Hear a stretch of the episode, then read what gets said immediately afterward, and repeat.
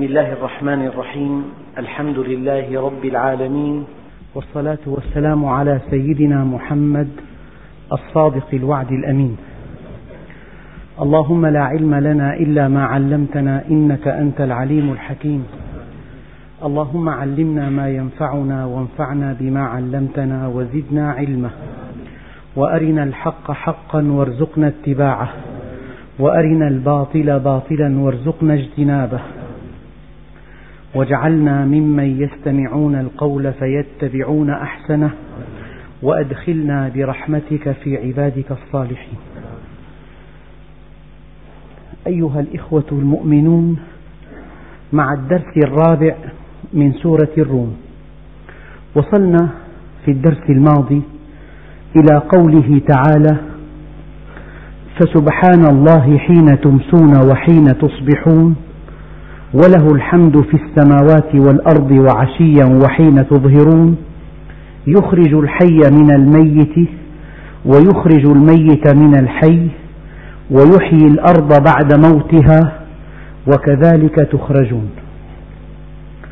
هذه الآية الثانية يضاف إلى المعاني التي قيلت في الدرس الماضي أن الإنسان قد يتناول بعض المواد هذه المواد تنقلب في جسمه إلى أنسجة حية. هذه الأنسجة تستهلك فتنقلب إلى مواد ميتة. فعملية التغذية عملية تناول مواد ميتة ثم تصبح حية ثم تعود ميتة. لو دققنا في عملية تمثيل الغذاء وطرح الغازات السامة والفضلات وتناول بعض المواد لوجدت أن هذه المواد في أصلها مواد ليس فيها حياة تنقلب في جسم الإنسان إلى أنسجة حية تتولد عنها طاقة ثم تتحول إلى مواد يفرزها الجسم خارجه. إذا هذا أيضا من مما يضاف إلى قوله تعالى يخرج الحي من الميت ويخرج الميت من الحي ويحيي الأرض بعد موتها وكذلك تخرجون. أيها الإخوة الأكارم آية اليوم ومن آياته أن خلقكم من تراب ثم إذا أنتم بشر تنتشرون. الحقيقة أن الإنسان أحيانا إذا أراد التعرف على إنسان آخر له أن يلتقي به له أن يرى صورته له أن يحدثه له أن يقرأ كتابه. هناك قنوات عدة كي تعرف إنسانا ما ولكنك إذا أردت أن تعرف خالق الكون ليس من سبيل إليه إلا سبيل واحد. أبدا. هو أن تتعرف إلى آياته. لماذا الآيات لا بد من أن نتأمل فيها؟ لأنه لا يمكن أن تطيعه إلا إذا عرفته. ولا يمكن أن تسعد إلا إذا أطعته. مطلبك الأساسي أن تسعد والسعادة أساسها العبادة والعبادة أساسها المعرفة والمعرفة قناتها الوحيدة أن تقف عند آياته. طبيعة الإنسان لا, تف... لا... لا ليس في إمكانها في الدنيا أن يرى الله جهرة أنت قد ترى الشيء مباشرة. ترى لونه ترى حجمه ترى أبعاده ترى جزئياته. أما فيما يتعلق بحضرة الله عز وجل ليس كمثله شيء. لا تدركه الأبصار وهو يدرك الأبصار. إذا إذا أردت أن تسعد لا بد من أن تعبد. إذا أردت أن تعبد لا بد من أن تعرف. إذا أردت أن تعرف لا بد من أن تتأمل في آياته. إذا فبأي حديث بعد الله وآياته يؤمنون؟ هذا استفهام إنكاري. يعني يا عبادي هل من طريق إلي إلا الآيات؟ هل من طريق إلى معرفتي إلا هذه الآيات التي نصبتها لكم؟ هل من طريق إلى القرب إليه إلا عمل طيب أساسه معرفة بي؟ فإذا وقفنا الآن عند بعض الآيات إذا وقفنا عند بعض الآيات فليس المقصود هذه الآيات بل المقصود رب الأرض والسماوات. المقصود أن ترى الله من خلال خلقه. المقصود أن تنتقل من شط إلى شط. إذا كان الكون شطا فمعرفة الله هي الشط الآخر. لا بد من أن تعبر هذا الجسر. الفرق بين أهل الدنيا وأهل الآخرة. أن الأجانب وقفوا عند هذه الآيات ودرسوها وتأملوها ودرسوا القوانين والعلاقات وتبحروا وتعمقوا والدليل ما وصلوا إليه. ولكنهم ما أرادوا أن يعرفوا الله من خلال هذه الآيات. فبقوا, فبقوا في الجهل. أما المؤمن إذا رأى هذه الآيات لا بد من أن ينتقل منها إلى معرفة الله عز وجل. اليوم آية واحدة ومن آياته أنه خلقكم من تراب. أينما التفت؟ رأيت التراب. خذ حفنة من تراب. قال ومن آياته أن خلقكم من تراب ثم إذا أنتم بشر. بشر. إنسان. في بدماغك مئة مليار خلية استنادية. لم تعرف وظيفتها بعد. في على القشرة الدماغية أربعة عشر مليار من الخلايا السمراء التي فيها المحاكمة فيها التذكر فيها السمع فيها البصر فيها التخيل فيها التصور فيها المركز الحركي فيها المركز الإحساسي. هذه قشرة الدماغ. يعني لو أصاب جزءا منها طفيف خللا لو أصاب هذا المكان خلل فقد الإنسان حركته. لكن فلج مسكين. بيكون في شريان بالدماغ تضيق. فلان فقد ذاكرته. فلان فقد بصره. في عمى ليس أساسه العين. العين سليمة ولكن أساسه مركز البصر في الدماغ. تعطل. فلان سكتة دماغية. يعني شريان بالدماغ انفجر. لما انفجر تعطلت التغذية عن بعض أجزائه فماتت الخلايا العصبية. بموتها يفقد الإنسان سمعه أو بصره أو ذاكرته أو حركته. طيب هي التراب حفنة التراب كيف صارت؟ مئة مليار خلية مو مليون مليار. مئة مليار خلية وفوق خمسة عشر أو أربعة عشر مليار من الخلايا السمراء التي تتوقف عليها حياتك العقلية. ذاكرتك. كل خبرات الطبيب بذاكرته.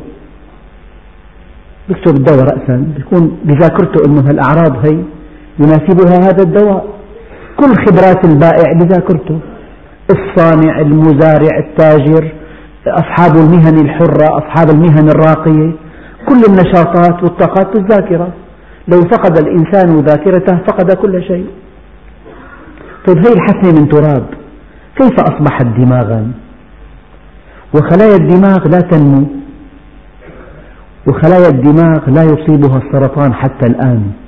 القشرة الدماغية مكان التفكير مكان الوعي مكان الإدراك مكان التصور مكان التخيل مكان التذكر.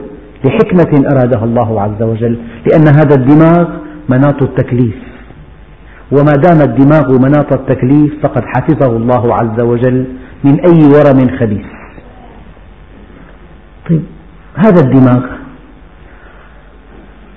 حفن التراب. وهي الآية هكذا ومن آياته أن خلقكم من تراب. هذه العظام. عظم الفخذ لكي يأتي شكل الإنسان رائعا. هذا العظم له عنق. هذا العنق له مشاشة. هذه المشاشة تتمثل مع الحوض. الإنسان أحيانا يحمل 500 كيلو. صندوق حديد. هناك إخوة يعملون في نقل صناديق الحديد. يحمل صندوق 400 كيلو على. طيب أين يقع كل هذا الثقل؟ على عنق الفخذ. على عنق الفخذ. هذا المكان كل عنق فخذ في الإنسان يتحمل ضغط 250 كيلو. يعني الإنسان يتحمل ضغط قدره 500 كيلو. حفن التراب هشة كيف أصبحت بهذه المتانة؟ طيب من جعل في هذه العظام معامل؟ إذا الإنسان أكل لحمة وكان اللحام بعث له في طعبان متفضل عليه بعد ما بدقهم بيطلع مثل ماسورة هلامية الأطفال بياكلوه بيحبوها كثير. هي معامل هي. هذه معامل كريات الدم الحمراء. هذا المعمل ينتج في الثانية الواحدة اثنين ونصف مليون كرية حمراء. كل ثانية. وفي مرض خطير اسمه فقر الدم اللامصنع. هذه المعامل تكف عن صنع كريات الدم الحمراء والسبب حتى الآن غير معروف. طيب هذه هذا التراب أيكون معملا لكريات الدم الحمراء؟ ومن آياته أن خلقكم من تراب ثم إذا أنتم بشر تنتشرون. طيب هذا العظم إذا انكسر. العظم ينمو ينمو. كيف يقف هذا العظم عن النمو؟ من رسم له خطا وهميا. قف عند هذا الحد. من أسماء الله الباسط والقابض. عظام الفخذ تنمو.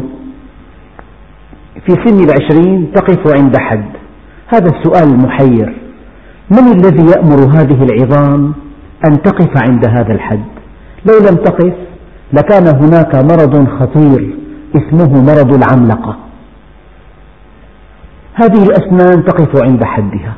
هذا الفك يقف عند حده. عظام الجمجمة تقف عند حدها.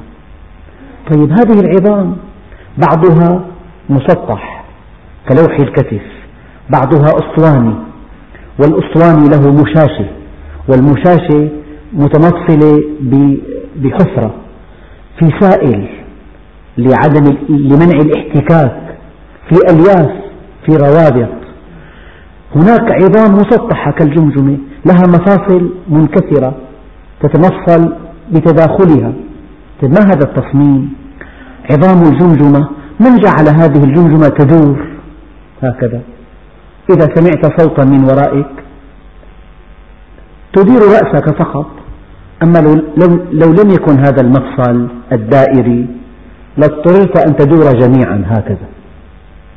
طيب من جعل هذا المفصل؟ حركة دائرية.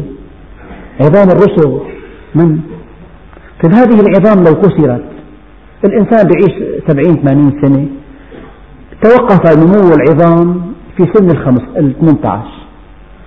بخمسة وستين كسرت رجله. قال هذه الخلايا تستيقظ. نايمة ثلاثين سنة استيقظت. وبدأت آه، وبدأت تنمو كي يلتئم العظم. وما دور الطبيب إلا أن يضع العظم وضعا محكما فقط. ويجبصم يقول لك انتهت العملية العظم عندئذ يتولى. هذه الخلايا العظمية تتولى. طيب من جعل هذا العظم بهذه المتانة. ميناء الأسنان أيها الإخوة يأتي بعد الماس في قساوته نحن نصف الأشياء إما بالمتانة وإما بالقساوة قوى الشد نصفها بالمتانة. أمتن شيء في الحياة؟ الحبل الفولاذي. وأي قمر مربوط بالأرض بجاذبية تساوي كبل من الفولاذ قطره خمسين كيلومتر. هي قوى التجاذب. فقوى الشد نصفها بالمتانة وقوى الضغط نصفها بالقساوة. وميناء الأسنان يأتي في قساوته بعد الماس بعد أقصى حجر طبيعي. في الإنسان. هي هذا التراب الذي تراه في عينك تسير عليه تحفر الأرض تنقله من مكان إلى مكان يصبح هيكلا عظميا مدروسا. عظم الحوض ربنا عز وجل قال فجعلناه نطفة في قرار مكين. الرحم يقع في المتوسط الهندسي تماما في الجسم. لو أخذت خطا طوليا وخطا عرضيا يتعامدان عند الرحم. من وضع الرحم في هذا الحوض؟ نعم. شيء آخر هذه العضلات. ما قيمة, ما قيمة الهيكل العظمي من دون عضلات؟ كل عضلة تحرك عظما. طيب العضلة كيف تتقلص؟ من منكم فكر في هذه الآية من آيات الله الدالة على عظمته؟ تقلص هذه العظم هذه العضلة. عضلات مخططة. يأتيها أمر عصبي. ما الذي يحصل؟ كيف تنكمش هذه العضلة؟ فترتفع يدك. وكيف تنبسط؟ لو اطلعت على إنسان من دون جلد لرأيت في عضلاته العجب العجاب. عضلة باسطة عضلة قابضة عضلة مائلة. العين عضلة وحشية عضلة أنسية عضلة مائلة حركات العين حركات الرأس ملامح الوجه عضلات البطن عضلات الظهر عضلات اليدين عضلات الرجلين. هذه العضلات من خلقها؟ عضلات ملساء لا إرادية. عضلات مخططة إرادية. وعضلة القلب عضلة قائمة بذاتها لأنها تعمل ثمانين عاما دون كلل أو تعب. منذ أن ينبض القلب في الجنين إلى أن يحين الحين وهذا القلب ينبض. يستريح بين النوبتين راحة تكفي لزوال حمض اللبن في أجزاء العضلة. هذا القلب هذه العضلة من منكم يصدق يعني دائما الواحد إذا كان ضرب أمثلة الأمر بيتوضح له. اللي عنده متر مكعب للوقود السائل. هذا المتر المكعب فيه خمس براميل إذا عندك مستودع مكعب متر بمتر بمتر. هذا المتر المربع بسع خمس براميل هل تصدقون أن قلبك يضخ في اليوم الواحد ثمانية أمتار مكعبة؟ في أشياء بديهية. أخواننا الأطباء يعرفون ذلك. القلب البشري يضخ في اليوم الواحد ثمانية أمتار مكعبة. طيب ببعض البلاد المتقدمة عمرانيا هناك ناطحات سحاب. بعض العمارات 112 طابق. لو أخذنا ناطحة من ناطحات السحاب مساحتها ألف متر مربع ألف. يعني قطرها تقريبا 33 متر. مساحة الناطحة ألف متر مكعب مربع. وارتفاعها إذا كل طابق ثلاث أمتار 100 طابق 300 متر. يعني إذا في عنا بناء ارتفاعه 300 متر ومساحته 1000 متر الإنسان في عمر 60 سنة يملأ هذا البناء دما بضخ قلبه. يعني قلب الإنسان في عمر متوسط يضخ دما يملأ هذا البناء الشاهق. ناطحة السحاب. إذا كان كل يوم من أمتار مكعبة طبعا بالستين سنة يتعبى البناء كله. هذا القلب هذه العضلة التي حار العلماء فيها. هي من تراب فيها دسامات فيها شريان مغذي للعضلة نفسها فيها أوردة فيها فتحات فيها أذينين فيها بطينين فيها أشياء محيرة. لهذا أيها الإخوة ومن آياته أن خلقكم من تراب. ثم إذا أنتم بشر تنتشرون. لو نظرت إلى إنسان على مستوى العضلات فقط لوليت منه فرارا ولملئت منه رعبا. أما الإنسان بالجلد غلاف أنيق محكم مرن في خلايا دهنية إذا الإنسان يعني دخل الحمام بحس بحاجة إلى مادة دهنية تغلف جلده. في خلايا في غدد دهنية وفي أشعار وفي غدد تعرق وفي نهايات عصبية للحرارة والبرودة والضغط واللمس والخشونة والنعومة. يعني الجلد لحاله اختصاص قائم بذاته وأمراض الجلد لا يعلمها إلا الله. هي من تراب ومن آياته أن خلقكم من تراب. ثم إذا أنتم بشر تنتشرون. الشعر الإنسان برأسه في 300 400 ألف شعرة. لكل شعرة شريان يغذيها. ووريد يأخذ الدم الراجع منها. وعصب حسي عصب محرك وعضلة وغدة دهنية وغدة صبغية 300 ألف شعرة برأسه لكل شعرة عصب ووريد وشريان وغدة دهنية وغدة صبغية ومن آياته أن خلقكم من تراب ثم إذا أنتم بشر تنتشرون. الأوعية الإنسان بجسمه في أوعية طولها 150 كيلومتر الأوعية قلوب الله عز وجل جعل الوعاء مرن. فلما بيتلقى من القلب هالنبضة بيتوسع الوعاء لمرونته. توسع هذا الوعاء بدافع مرونته بينضغط مرة ثانية. صار الوعاء قلب بيتوسع وبينقبض. فالإنسان الله عز وجل جعل هذا الضغط الشرياني أساسا. كلما كان كان الإنسان شابا كانت شرايينه مرنة. ومعنى مرنة تريح القلب. فإذا تصلبت تعب القلب. طيب مين جعل هذه الشرايين مرنة تتجاوب مع مع القلب؟ مين جعل لها عضلات تضيقها وتوسعها؟ لك في أدوية موسعة للشرايين وفي أدوية مضيقة. طبعا كل إنسان بدخن في بالدخان مادة تضيق هذه الأوردة. وجهه دائما أصفر وقلبه تعبان من ضيق الأوعية.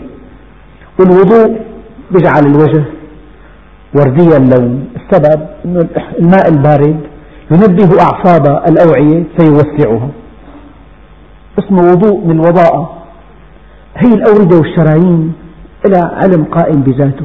أنا أقول لكم عناوين يا أخوان. عناوين موضوعات. كل موضوع اختصاص. كل موضوع بده عشر سنوات دراسة. كل موضوع فيه 500 600 مرجع. كل موضوع. فلان جراح أوعية. فلان مختص. بالأمراض العصبية. ذات المنشأ الهضمي. في أمراض عصبية ذات منشأ آخر. فهو من آياته هذا التفكير. هكذا يجب أن تفكر. من أجل أن تعرف الله عز وجل. من أجل أن ترى عظمة الله عز وجل. من أجل أن تخشع له. من أجل أن تطيعه. كلما زادت معرفتك بالله زاد خشوعك له. ومن آياته أن خلقكم من تراب. هذا البلعوم يعمل ثمانين عام بلا كلل وبلا ملل. كلما أردت أن تبلع شيئا أغلق فتحة الرئتين إغلاقا محكما. إغلاق محكم. فلو دخل إلى الرئتين قطرة ماء لكان هناك مضاعفات خطيرة. فإذا أردت التنفس أغلق فتحة المري وأنت نائم يجتمع, يجتمع اللعاب في فمك. يجتمع اللعاب في فمك فيتنبه الدماغ فيأمر البلعوم فيفتح وكأنه شرطي للسير. هذا يعمل ثمانين عاما من دون كلل أو ملل. وأنت لا تدري. يعني الإنسان عند الطبيب طبيب الأسنان آه، لأنه لا يستطيع أن يغلق فمه كي ينتقل اللعاب إلى المري يضع له شافط لهذا اللعاب الزائد. اللعاب آية من آيات الله الدالة على عظمته. طيب هذه البروستات التي يتحدث, يتحدث الناس عنها كثيرا. هي أيضا غدة تقف على مفترق الطرق طريق ماء الحياة وطريق البول. فإذا كان يعني لزاما للبول أن يخرج أغلقت ماء الحياة وفتحت طريق مجرى البول. البول مادة حامضية. إذا تفرز هذه الغدة مادة قلوية تتعادل مع المادة الحامضية لئلا يتخرج المجرى.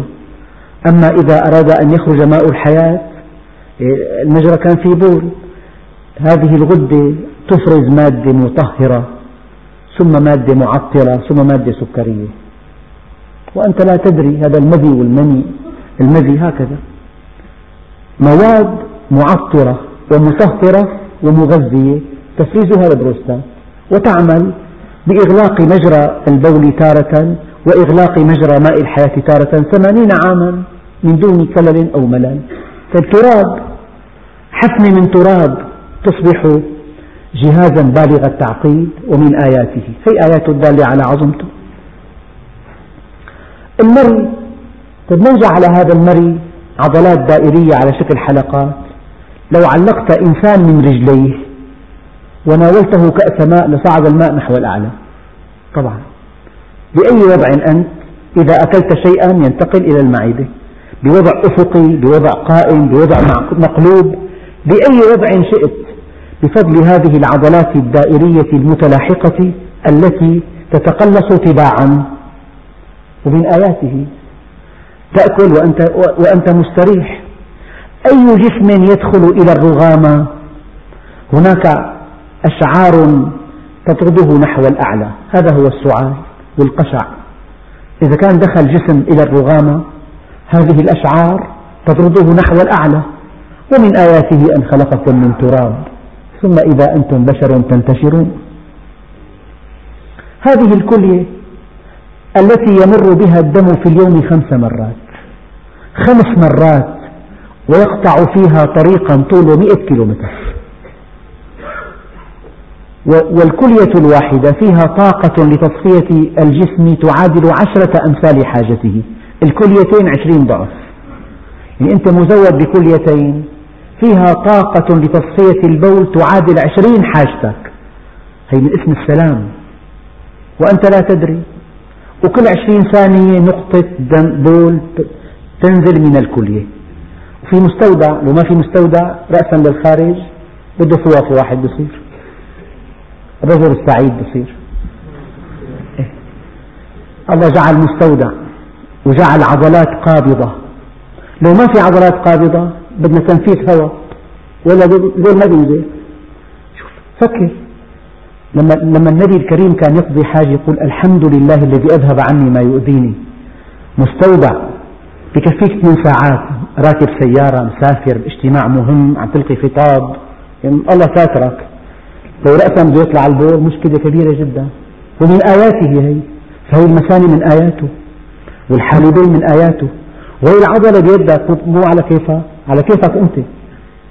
لو كان عضلة غير إرادية فتحة البول. لو كان عضلة غير إرادية كان الإنسان وقع بمتاهة كبيرة جدا.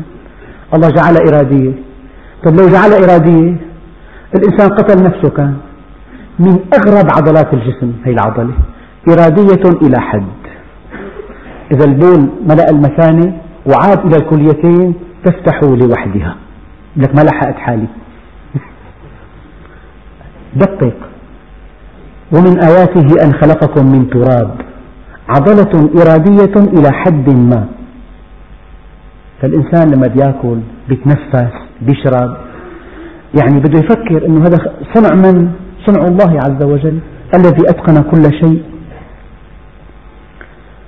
الإنسان لو لاحظت مجسم بمحلات الألبسة الجاهزة بتلاقي قاعدته 60 70 سنتي. حتى هالإنسان هالإنسان من شمع أو من جبصين يقف. الإنسان يقف على قدمين لطيفتين. ما السر في ذلك؟ جهاز بالأذن. اسمه التوازن. ثلاث قنوات فيها أشعار فيها سائل. الإنسان لما بيميل بتنبه يعيد توازنه. لولا هذا الجهاز في الأذن لما أمكن الإنسان أن يركب دراجة إطلاقا. جعل لو كان رجل وزنه في عشرة كيلو سنتين عشرين كيلو وعرض الرجل سبعين سنتي صار المشي أشغال شاقة. أما ربنا عز وجل جعل للإنسان قدمين لطيفتين وزن خفيف بفضل جهاز التوازن والدليل. هل بإمكانك أن, أن تجعل ميتا يقف على قدمين شفت ميت واقف؟ أخي خلينا واقف لحتى نغسله. بموت بوقت هذا الجهاز تعطل. وأنت من تراب أساسك. ومن آياته أن خلقكم من تراب. ثم إذا أنتم بشر تنتشرون. هي العين. العين يعني فيها العجب والعجاب. القرنية هالطبقة الشفافة شفافية تامة كيف تتغذى؟ تتغذى بالحلول. يعني الشريان بيجي على الطرف بيعطي الخلية غذاء أو غذاء جارتها وينتقل الغذاء من خلية إلى خلية من أجل ضمان شفافية الرؤية. هذا من إبداع الله عز وجل. لو ما كان فيه خاصة خاصة الحلول لرأيت لرأيت نفسك تنظر من وراء شبكة. بالضبط. حيكون في شبكة أوردة وشرايين وترى من خلال شبكة. لكن ربنا عز وجل جعل هذه القرنية جعلها شفافة وجعل وراء القزحية وراء جسم باللوري وخلط زجاجي وجعل الشبكية فيها 130 مليون عصي ومخروط.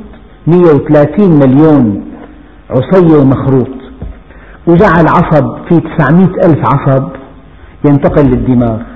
والإنسان لو جئت بلون الأخضر ودرجته 800 ألف درجة العين البشرية ترى الفرق بين درجتين. هي أغمى بيقول لك هي أغمى هي أفتح. لو درجت اللون 800 ألف درجة العين ترى الفرق بين درجتين. غشاء الطبل والاهتزاز والمطرقة والسندان. نحن ما عندنا غير جهاز تكبير. أما الأذن فيها جهاز بالغ الدقة. الصوت, الصوت الضخم بخففه والضعيف بكبره بآن واحد وأنت لا تدري. بشكل لا شعوري الصوت العالي يخفضه هذا الجهاز والمنخفض يضخمه. ولا يزال موضوع السماع شيئا ملغزا في في علم الطب.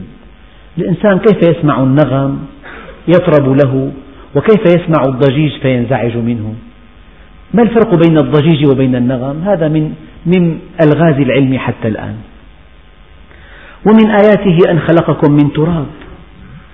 الغدة النخامية الصغيرة بالدماغ ملكة الجهاز الهرموني ملكة. كل الغدد تأتمر بأمرها. الإنسان شاف شاف أفعى ببستان يرى الأفعى تنطبع صورتها على الشبكية تنتقل للدماغ الدماغ يأمر هذه الغدة النخامية بالتصرف. هذه الغدة تعطي أمر هرموني إلى الكظرين فوق الكليتين الكظران يعطيان أربعة أوامر. أمر للأوعية بالتضيق الخايف يصفر لونه. أمر للقلب بالتسرع. أمر للرئتين بازدياد الخفقان وأمر للكبد بطرح كمية من السكر زائدة وأنت لا تدري وأنت لا تدري. من تراب أنت. ما هذه التعقيدات البالغة؟ البالغة؟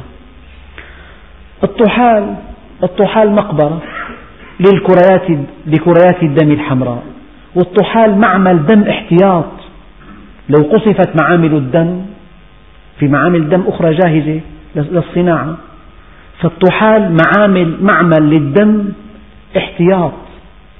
والطحال مقبرة والطحال مستودع. مستودع لكريات الدم الحمراء. ومعمل احتياطي ومقبرة تتحلل بها هذه الكريات. وأنت لا تدري. أخي سندويشة طحال حط لي. عرفان شو الطحال هذا؟ الكبد. الكبد يقوم بخمسة آلاف وظيفة. والكبد بإمكانه أن يعيد بناء نفسه في ستة عشر أسبوعا. لو جاء الجراح وأزال قطع بالمشرط أربعة أخماس الكبد بالمشرط وبقي الخمس الكبد يعيد بناء ذاته في ستة عشر أسبوعا. أسرع خلايا في الإنسان في نموها خلايا الكبد. وأنت لا تدري. الكبد يقوم بخمسة آلاف وظيفة. الإنسان لا يستطيع أن يعيش بلا كبد أكثر من ثلاث ساعات. وتشمع الكبد أخطر مرض في الإنسان أساسه الخمر. شرب الخمر يؤدي إلى تشمع الكبد أي تعطل وظائفه.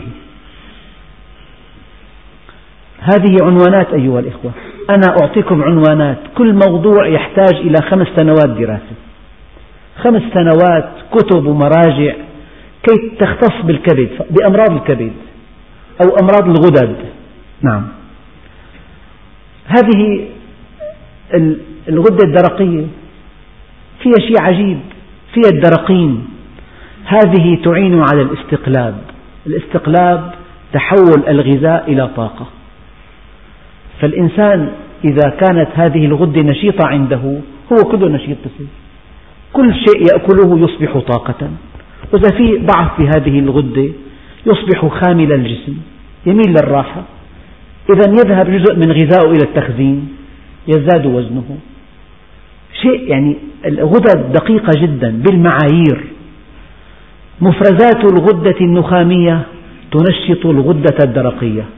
مفرزات الدرقية تثبط الغدة النخامية. في توازن دقيق. البنكرياس أنت تحرق السكر في درجة 37 جيب سكر حطه على كفك ما بيحترق. إلى درجة 100 ما هي المادة التي تحرق السكر في درجة واطئة؟ هي البنكرياس الأنسولين. فاللي بيضعف بنكرياسه بصير معه سكر. شو السكر؟ سكر متراكم في الدم غير محترق. فحتى يحرقوا السكر بده أنسولين بده إبرة أنسولين. البنكرياس له له وظيفة خطيرة بالإنسان، الطحال له وظيفة، الكبد له وظيفة، الصفراء لها وظيفة، واحد استأصل الصفراء ما بقى يأكل صفيحة أبدا، أن الصفيحة فيها دهن والصفراء هي التي تفرز مادتها فتذيب الدهن وتهضمه، ما بقى في مجال يأكل أكلة مدهنة إطلاقا تتراكم في جسمه. هي, هي, هي عناوين موضوعات بين أيديكم؟ وأصلك من تراب ومن آياته أن خلقكم من تراب. ثم إذا أنتم بشر تنتشرون. الحنجرة هالدرس إلقاء بها الحنجرة عبارة عن عن فتحة لها قطر معين دقيق جدا. لو اتسعت قليلا ذهب الصوت ولو ضاقت لانحبس الصوت. أما باتساع دقيق وكل إنسان له نبرة لصوته. كانوا يظنوا أن الإنسان له بصمة واحدة. الآن قزحية عينه بصمة. ما في إنسان بالخمس آلاف مليون إنسان تشبه قزحية عينه قزحية عين, عين أخرى. أبدا. بصمته هوية وقزحية عينه هوية ونبرة صوته هوية وبلازما الدم هوية والزمرة الدموية هوية والزمر النسيجية هوية. الله خلقه فرد الإنسان. خلقه على صورته. نعم. أيها الإخوة الآية الكريمة تقول من آياته أن, خلق أن خلقكم من تراب ثم إذا أنتم بشر تنتشرون. فيها معنى آخر الآن الطبع. فلان انطوائي فلان منفتح فلان اجتماعي فلان انعزالي فلان حد فلان هادئ فلان أنيق فلان أقل أناقة. في طباع مختلفة. من صمم هذه الطباع؟ الطباع علم الآن قائم بذاته. يدرس في الجامعات علم الطباع. عندك ولدين. واحد جاد الثاني هازل. الأول إذا استفزيته ينفجر الثاني يمتص هذه الضربة. في انفعالي في انعزالي في انطوائي في منفتح. في حاد الطبع في هادئ الطبع في عصبي المزاج في تشاء متشائم في متفائل في سهل في ممتنع طباع الآن بين الذكر والأنثى طفلة صغيرة تأتي بوسادة وتجعلها ابنتها وتربت على ظهرها وتسكتها وتطعمها. هي صغيرة جدا أما الطفل يركب قضيبا ويمشي عليه وكأنه يمتطي حصانا. طيب من صمم هذا الطفل الصغير على طباع وعلى أشكال وعلى أخلاق وعلى تصرفات تتناسب مع وظيفته؟ إذا أنتم بشر تنتشرون تلاقي بسن 18 الشاب يخشن صوته تنمو عضلاته ينمو شعره في أماكن معينة. الفتاة لها ترتيب آخر ينمو صدرها. يعني ما هذا الترتيب؟ هذا من تصميم الله عز وجل. شيء آخر أنت في حياة نفسية بتعيشها. غير هذا الجسد تحس بالخوف تحس بالغضب تحس بالرضا تحس بالتشاؤم تحس بالثورة بالانفعال. أيام تهدأ أيام ترجو.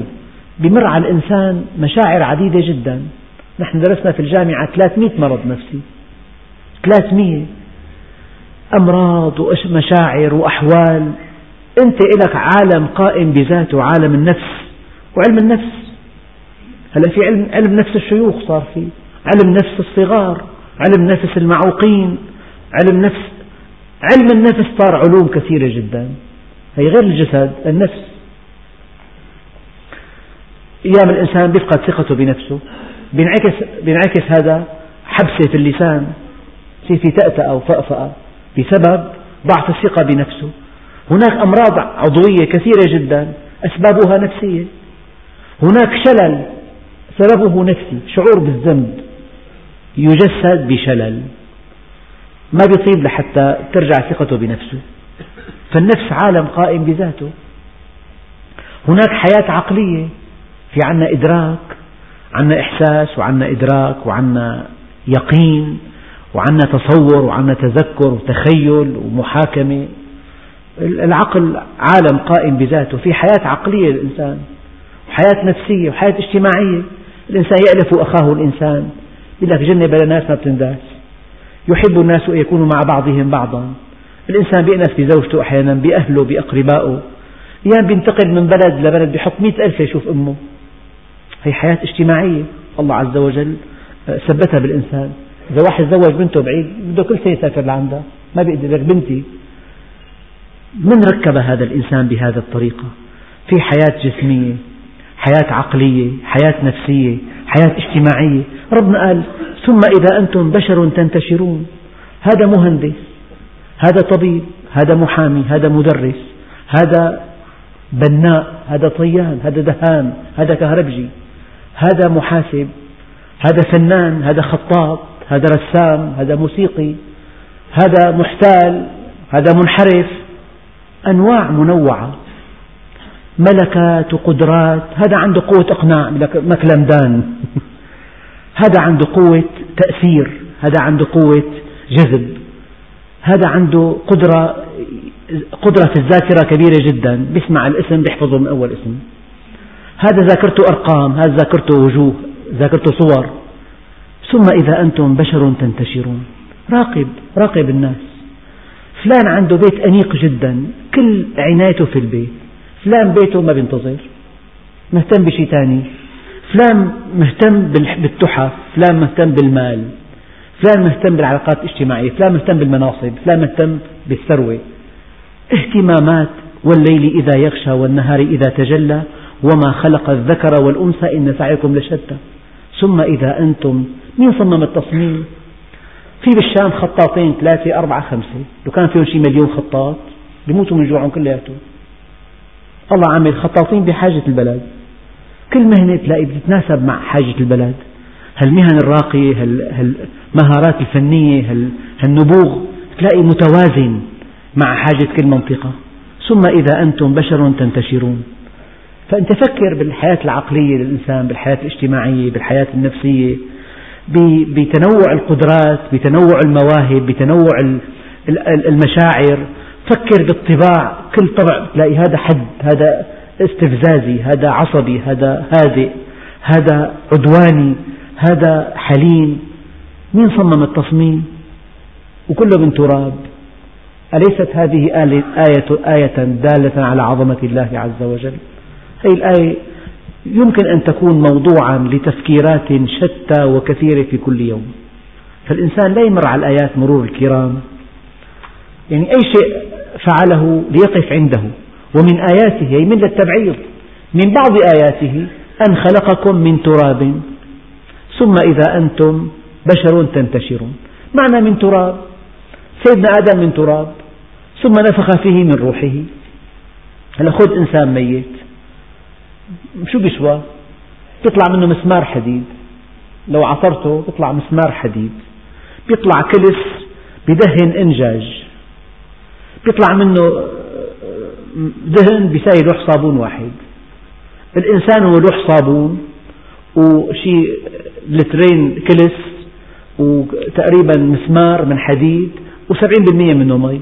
ما بيطلع حوالي 25 ليرة كلياته. إذا كان ميت. بدك تعصره وتستخرج منه. أما هو حي لك هذا مصلح عظيم هذا نبي عظيم هذا قلب وجه الأرض سيدنا رسول الله. شوف تراب أساسه. فقيمته كمواد 15 ليرة كلياته. لوح صابون وبسمار ونص لتر الكرس أما بتلاقي كل إنسان ترك أثر في العالم كبير جدا. في ذكاء في عبقرية في اختراع. شوف الطائرة ماشية بالجو. 350 راكب مكيفة آكلين مرتاحين على مقاعد وسيرة فوق. هي من آثار الدماغ. الله أعطى الإنسان عقل وألهمه ويخلق ما لا تعلمون. شوف الآلات الحديثة. قاعد عم تخبر واحد باليابان بالتليفون. كأنه جنبك قاعد. بتدق مثلا بالجهاز التليكس الحديث بتحط الإم على الزر بتندق بآخر الدنيا بنفس الثانية. ما هذا؟ في شيء. هذه من آثار العقل اللي الله عز وجل أكرمنا فيه. فالإنسان لا يمشي هكذا كالأنعام. الأنعام ماذا تفعل؟ تأكل وتشرب وتتنعم وليس هناك تفكير يهديها إلى خالقها. إن شاء الله في درس قادم نتابع هذه الآية هي آيات دقيقة جدا. هي موضوعات عناوين لموضوعات كبيرة جدا. والتفكير عبادة وفريضة وآيات كثيرة تأمركم أن تفكروا ولن تتعرفوا إلى الله إلا من خلال التفكير. أبدا. هكذا. القناة الوحيدة لمعرفة الله. نعم. والحمد لله رب العالمين.